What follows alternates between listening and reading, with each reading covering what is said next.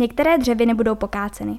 Technické služby příbram zahájily kácení dřevin, které jsou proschlé či napadené patogeny. V době vegetačního klidu budou pokáceny dřeviny v těchto lokalitách a s následujícím zdůvodněním.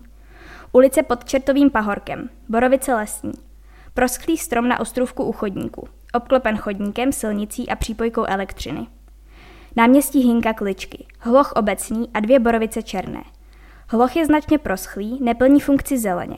Borovice rostou v zápoji s ostatními dřevinami. Stíní opravené budově muzea. Prostor je přeplněný a nepřehledný. Ulice Balbínova, Lípa Srčitá, infekce kmene a báze kmene. Ulice Československé armády, Topol Voný, poškozené a napadené kořeny, infekce kmene.